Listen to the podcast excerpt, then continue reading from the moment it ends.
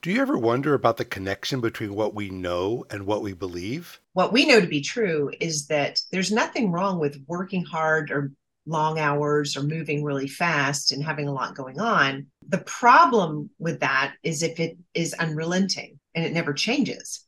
Our beliefs shape how we understand everything around us. All of the religions are pretty much answering five, I call them the five universal questions. And it is our beliefs that give each of our lives meaning and purpose. A moment that is devastating and heartbreaking and very traumatic, but yet using that for, for something that can be, that can build strength in yourself and others and, and really turn yourself to a, a greater good in those moments and afterward. I'm Seth Shapiro, host of the Intersections podcast, which explores the knowledge and beliefs that lead to human flourishing through the lives and stories of influential voices.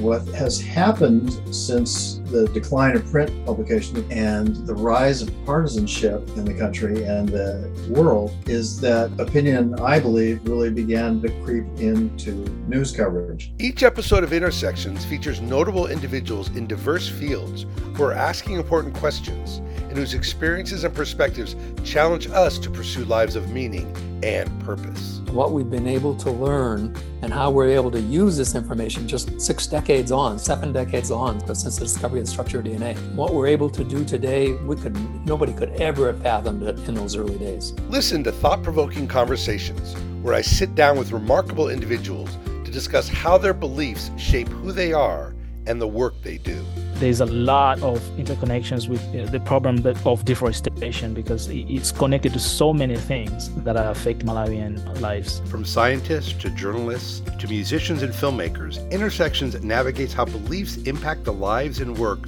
of interesting and inspiring people. A friend of mine who was studying at a seminary told me about the time that he met an African American fellow student and they got to talking about their own history and the African American student talked about what it was like to witness a lynching. And my friend was transformed by that story. He became an advocate for racial justice like he'd never been. That story grabbed me. And so I wrote a song about that story.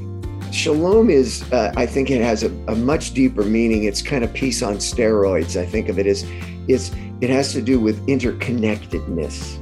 So join us as we listen and reflect on how beliefs impact our lives in an ever changing world. Listen and subscribe to Intersections on Google, Apple, and Spotify podcasts.